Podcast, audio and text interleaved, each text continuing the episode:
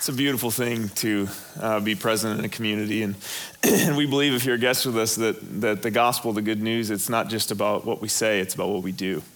And uh, what a cool thing to partner with Crescent Harbor for 12 years. I didn't know it's been that long because uh, I've only been here for six, seven, something like that. Anyway, if you have uh, more questions about some of our partnerships and the way that we serve, we're in arrival season. You'll find one of these near you. Uh, all of these places get whatever money we bring in through the arrival uh, next year, and we get to serve them in really cool ways. So uh, pay attention to that. All right, to start this morning, I want you to imagine um, that, that we're going on a bit of a road trip, that you're going on a bit of a road trip. And, and this is not, uh, this isn't your ordinary road trip, okay? When I think of a road trip, uh, I think of our Honda Odyssey, kind of packed full of stuff and my kids screaming in the back seat. Um, that's what road trips look like for us. Maybe, maybe that's not for you if you're single, or maybe you don't have kids yet. Maybe a road trip for you, things come to mind like where you're stopping for food, uh, what Airbnb you're going to be at, what, what, cool place you're going to stay. Uh, so, so we're on this road trip, but, but this is um, this kind of road trip is, is going to be different than that. This is more of an ancient road trip, and a, and a road trip that you're going to make completely on foot. And uh, or maybe maybe with just what you can carry on your back or potentially with what you can bring along on a on a pack animal. And this road trip is unique because you didn't plan this road trip. In fact, you don't have anything to say about this road trip.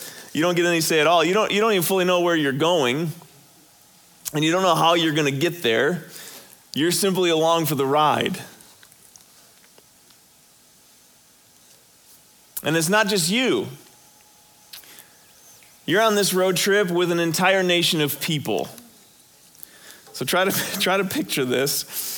That, that every day you're not quite sure what the day is going to bring. Sometimes you set up camp and you stay for a day or two or longer, and then all of a sudden you pack up and move, and you're constantly going and stopping and, and going and stopping. And the weather is not super awesome.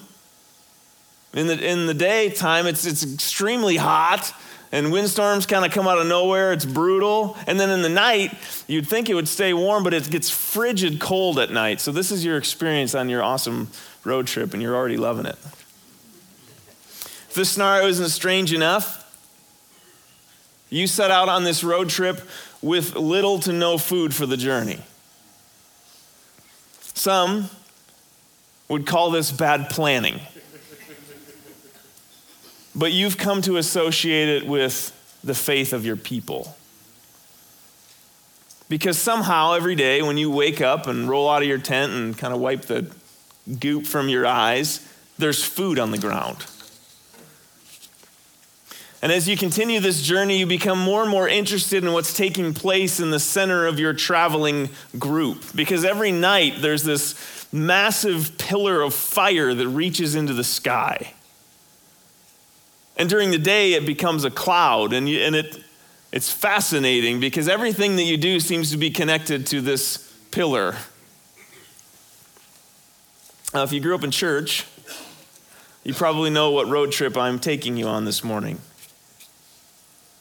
It's the, it's the ancient road trip of the Israelite people through the desert into the promised land. And if you're new to the scriptures or new to the story or new to, new to church, you can find this road trip in the first five books of the Bible. And it wasn't a short road trip, it was a road trip that lasted for years. Years upon years upon years. And there was a lot of lessons that the people of Israel learned on the road trip. Some lessons they didn't learn on the road trip. But one lesson in particular was very clear God was their only hope.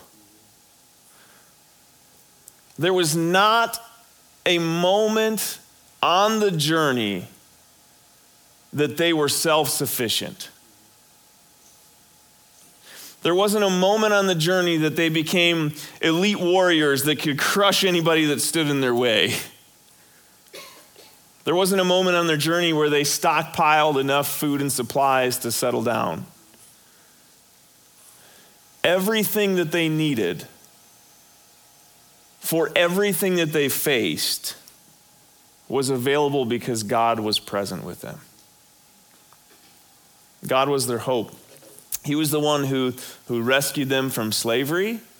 He was the one who parted the Red Sea for them. He was the one who provided food and water in the desert. He was the one who kept their clothes and their shoes from wearing out. He was the one who conquered the enemies that stood in front of them. He was the one at the center of their existence and their survival. To live with God was to experience hope, and to move away from God was to lose hope.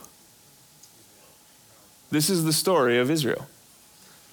Today, we're, we're kicking off the Advent series, and Advent is a term that simply means the arrival, and the whole focus of this season is to remember that God showed up. God with us, Emmanuel. God came for us. The God of the universe put on, put on skin so that he could walk with us, so that we could know him, that we could understand his heart, that we could know his way. And ultimately, he gave his life for you and I. This is the story. And on this first week of Advent, we look to the topic of hope. Hope. We're going to look at hope, love, joy, and peace like we do every year. but this first week is about hope. Everyone say hope. hope. Oh, good. You said it like you meant it. I was. That's good. Hope. Hope has lost. Um, I think it's lost a bit of weight in our world and in our lives uh, and in our language because it's an incredibly familiar term. Think, just think for a second. How many times you may have said hope this week? It could be for a lot of different reasons. As we went into Thanksgiving, uh, right? We, we say hope. We, we say hope for a lot of things. I hope that the weather is nice. The weather is nice, wonderful. I, I hope that, that I get a promotion at work or that things go well with my coworkers. Man, I really hope this light stays green a little bit longer. I, I hope I hope that the dinner isn't burnt. All you that prepared Thanksgiving, you're like just holding on to hope.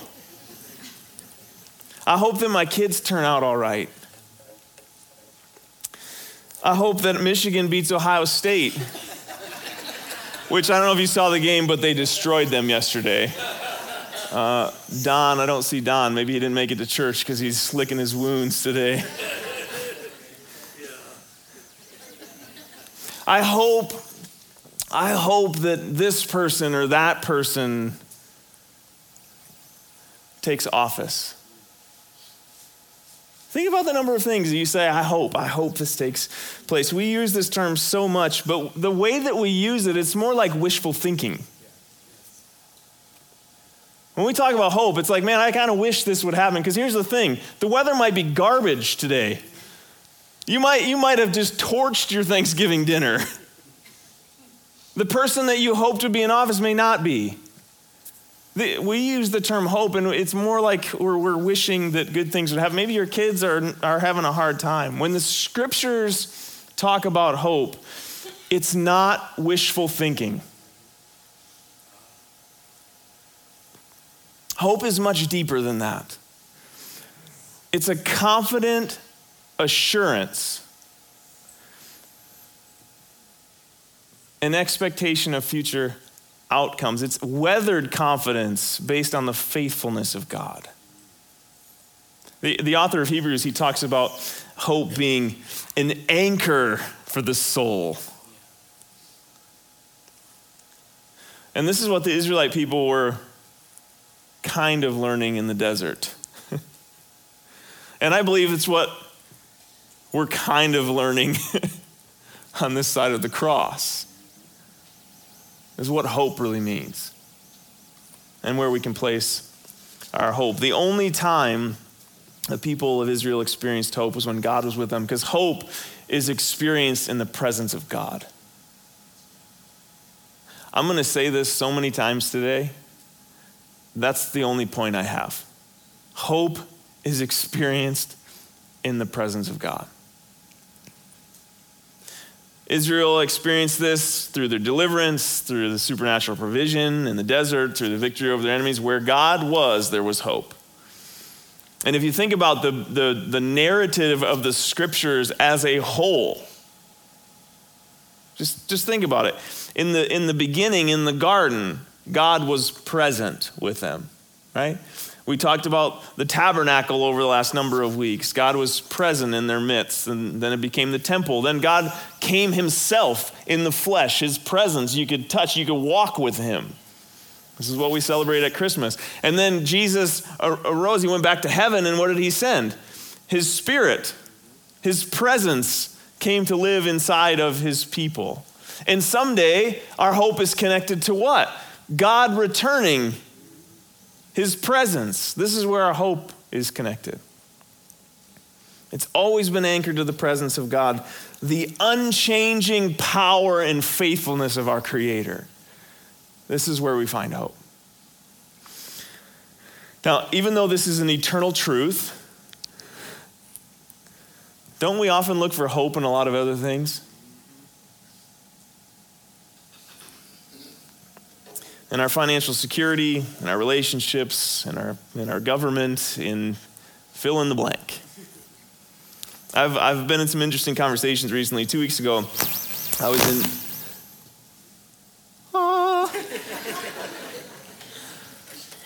Two weeks ago, I was in Nashville for a leadership conference. And, and one of the topics they addressed was the metaverse. How many people this morning have heard the term metaverse. Okay. According to Wikipedia, the metaverse is a hypothetical iteration of the internet as a single, universal, and immersive virtual world that is facilitated by the use of virtual reality and augmented reality headsets. In colloquial use, a metaverse is a network of 3D virtual worlds focused on social connection. When I first started hearing about the metaverse, I thought to myself, have we lost our minds? Are we losing it? This just seems crazy. We have a real world to live in. How about we live in that one versus create a false one? But you know what I got kind of hit by? 50 years ago, not one of us in this room thought that our worlds would be run by this little box that's in your pocket this morning.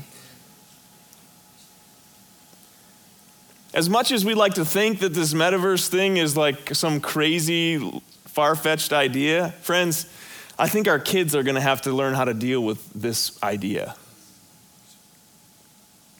This is, this is wild. I'm freaked out by it, to be honest. And the world has changed so much, and it keeps changing. There are, there are so many things that we can place hope in, but I would say today, technology is like is a strong contender. Like we're putting a whole lot of hope in technology. I just talked about our phones, right? You've seen the commercials about your phone now being able to tell, tell the paramedics that you've been in a car accident, or that it kind of keeps your blood pressure and it's going to tell people if you're going to have a heart attack. Technology is going to save your life. Think about this. Are you, you're well aware, some of you, I've, I've laughed as you've gotten newer vehicles and they like drive for you, this self driving technology. Like, this is, we're going to cut down on accidents and problems because your car's going to drive for you.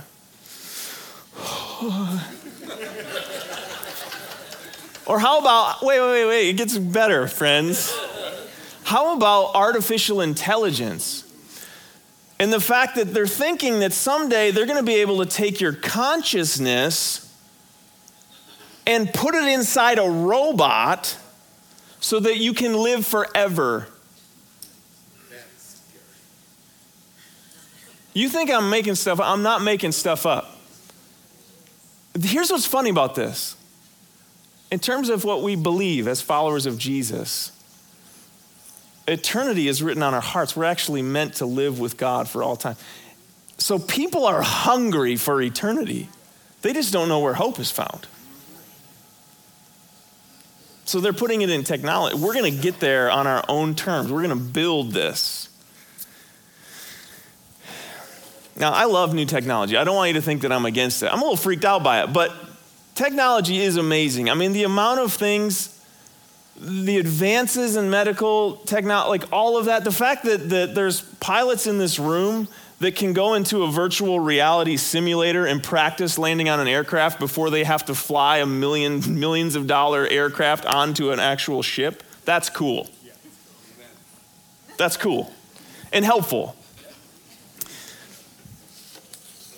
But in the midst of all of these incredible advancements and all, all of this impressive technology the world is more depressed more discouraged, more hateful and angry than it has ever been. Have you noticed that as well? When we place our hope in something like technology, we, we try to make everything more machine like, more, more productive, more efficient. When we do that, we lose touch with what it means to be human to be created in the image of God, to be, to be vulnerable, to have calling, to have purpose. Those things kind of get pushed aside. This is why uh, the world we live in can look at unborn children and think that they're, they're not really worth much because they're not producing anything. I heard a term at this conference that I almost threw up. The term was useless eaters. To describe those who are no longer producing as much as they're consuming. So, the, so this could be the elderly, this could be those with disabilities. What is wrong with our world? This is, not, this is messed up. But when, you, when, you, when your hope's in technology, it affects the way you think. It affects what you put your hope in. And you start making these kind of judgment calls on things, right? Friends, where we place our hope is very important. It's incredibly important because what we place our hope in guides our behavior and our thinking. When God decided many years ago to address the brokenness of our world, isn't it fascinating that He didn't come down demonstrating kind of His ultimate power and prowess and knowledge? Like, what's up? I'm here. Like, if you and I were to make this decision to show up, you know we would have been riding like lightning bolts down, like, I'm here. That's how we would have come. That is not how God showed up. He came as an infant, vulnerable. He, he walked in our shoes. Hope came by God making his dwelling with us. John, uh, I love the beginning of John, chapter 1. He says, The Word became flesh and dwelt among us, and we've seen his glory, glory as of the one, as the only Son from the Father, full of grace and truth. The, the term dwelt in this passage is the idea of setting up a tent or tabernacling. And John intentionally uses this language to connect us to the Old Testament road trip that we discussed earlier. He's saying, Remember when God was present with us, when he lived amongst our people in the past? He did the same thing. He showed up, he made a tent, he lived in our midst. He made his presence known in a way that we could relate and connect because hope is experienced in the presence of God. Told you I was going to say it a lot today. You can have hope today. I can have hope today because of the arrival of Jesus and ultimately the sending of his spirit and ultimately his second coming. The presence of God is where our hope resides. Listen to the way Peter talks about it. 1 Peter, verse 1, verse 3. Blessed be the God and Father of our Lord Jesus Christ. According to his great mercy, he has caused us to be born again to a living hope through the resurrection of Jesus Christ from the dead, to an inheritance that's imperishable, undefiled, and unfading, kept in heaven for you, who by God's power are being guarded through faith for a salvation ready to be revealed in the last time. We have a, a, a living hope today. And here's what the, the early disciples witnessed and passed on to us they witnessed Jesus showing up in hopeless situation after hopeless situation and changing lives. They watched him do it. They witnessed firsthand the presence of God transforming lives. Those that were begging to get by, that, that could barely eke by in the world they were living in because of some deformity restored in the presence of Jesus. Those suffering incurable diseases or oppressed by the demonic set free in the presence of Jesus. Those blind physically and spiritually given sight in the presence of Jesus. Hope is experienced in the presence of God. It has always been true. Now, here's how this translates to our situation today. I already mentioned it. Jesus made this promise to his disciples before he went to the cross, and then he repeated the promise after he rose from the dead. Which, if, if you're going to follow anybody, I mean, somebody that can go into a grave and get back out, I'm going to go with that guy. He makes this promise that he's going to send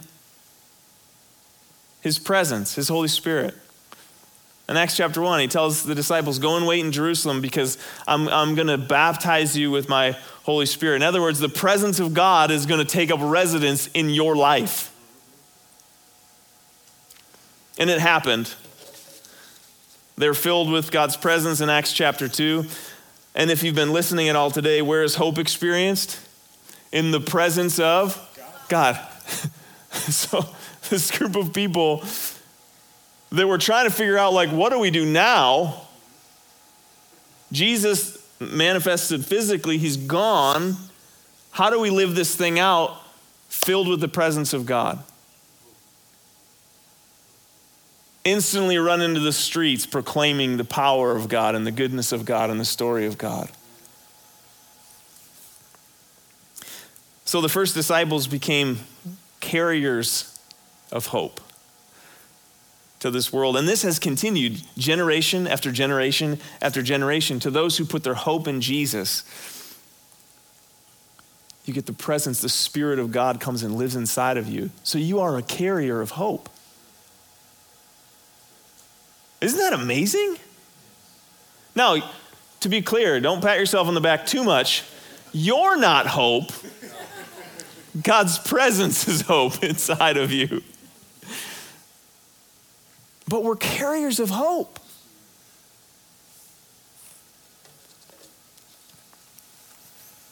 This is why you can walk into a room like this. Maybe you're a stranger this morning, this is your first time. This is why you can walk into a room like this, sing some songs with some people, hear from the scriptures, and there's something inside that's like, I think God is working. He's talking to me. He's, speak, he's speaking to me this morning. Because where followers of Jesus gather in his name, the presence of God is there. And where the presence of God is, there is hope. We have hope. His presence is with us this morning. Amen? That's good news. Do you need hope today? Do you think our world needs hope today?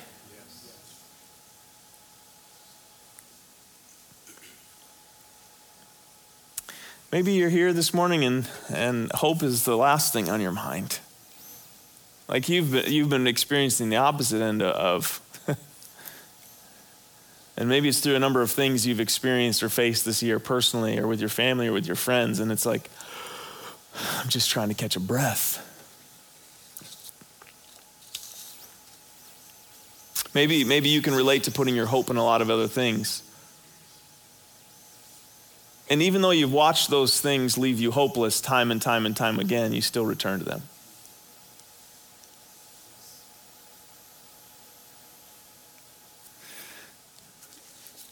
Worship team, you guys can come. I'm going to close with, with a story.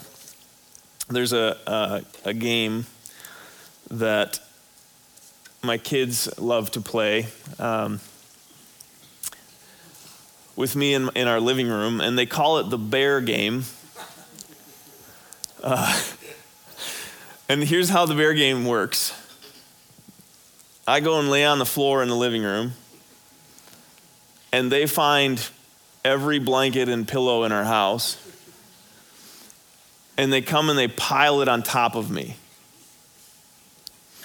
And then they pretend like they're going on a stroll through the woods and they see this rock cropping and they and they think, "Oh, well I'll sit down on this rock." And they're just waiting, right? They're waiting for the bear that's under the blankets to burst out of the blankets and tackle them. This is the game. We'll probably play it this afternoon. and so they'll just they'll just absolutely suffocate me with blankets and pillows. And sometimes like as they're doing it I tackle them. Or sometimes I'll wait and I'll be perfectly still for a really long time. But every time I bust out of that and I embrace them this, this, that visual, that picture came to my mind as I was thinking about this week. Because I think, I think this is what life feels like sometimes. I think life feels like you're laying on the floor in your living room and people are just piling stuff on top of you. And it was cool with, when it was like one blanket, totally fine. But when it's like everything in the house, you start losing your breath a little bit. It gets a little dark underneath there. It's a little bit overwhelming. It's crushing. You start to lose hope.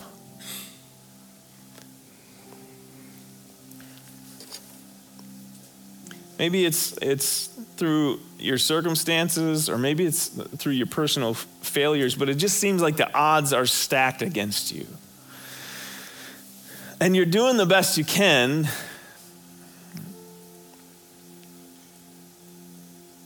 but it feels pretty hopeless, let me encourage you today. what is too much for you is not too much for the Lord. What, what may be overwhelming, the, the weight of the world is no match to the power of God. This is where our hope lies today. I, I believe that even this morning, as we meet together in Jesus' name, God's presence is with us, and He's saying, Listen, I'm like that crazy dude underneath all the blankets. I can bust out of this thing at any point when I want to. I'm with you actually in that. This is the beauty of the gospel. God entered into our world and he shucked sin and death nothing to God. Your sin, your failure, the weight that's crushing you, nothing in comparison to the presence and power of God in your life. Anybody need some of that today? Just God sees you. He knows your name. He created you. He loves you. Turn to Jesus today, your hope. You won't find it in anything else. You can try. But Jesus will remain faithful to extend a hand to you, saying, You can trust me. You can trust me.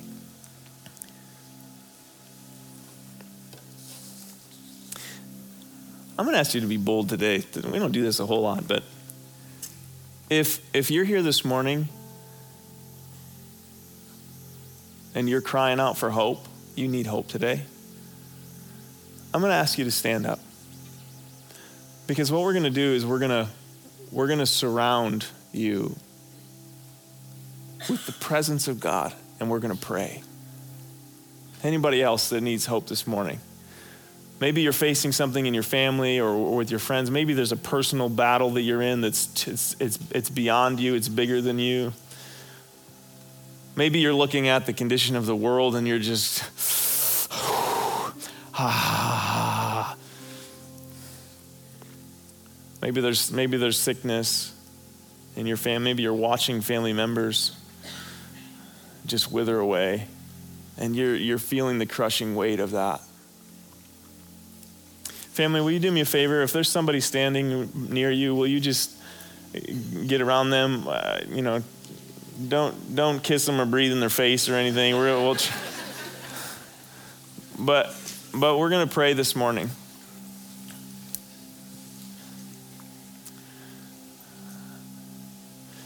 Jesus,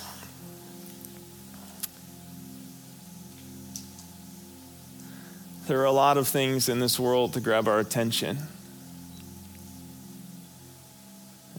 There's a lot of a lot of pain and suffering in this world. Lord, the weight, even just of our, our weekly, daily responsibilities, some some days it just feels like it's too much.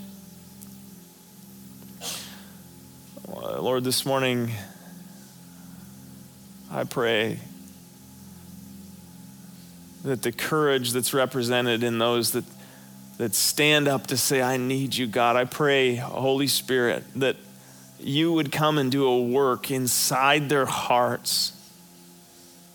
Fill them up, give them wisdom for what's in front of them, give them insight that maybe they, they can't see on their own, give them a power that's beyond their own strength. Lord, fill this entire room with hope.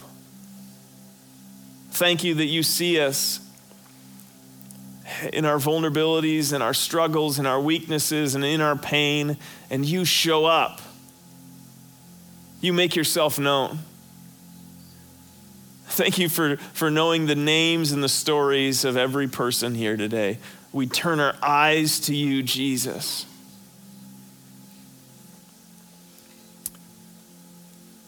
Fill us with hope today. And Lord, we commit. We commit to be a people who carry hope in the world, who hold fast to you. Even when we can't see, even when it is overwhelming, even when we don't have answers, you are our hope. Your presence is our only hope. We hold fast to that today. We pray this in your name. Amen. Amen. Well, the rest of you stand. Let's, let's close in singing about our living hope today.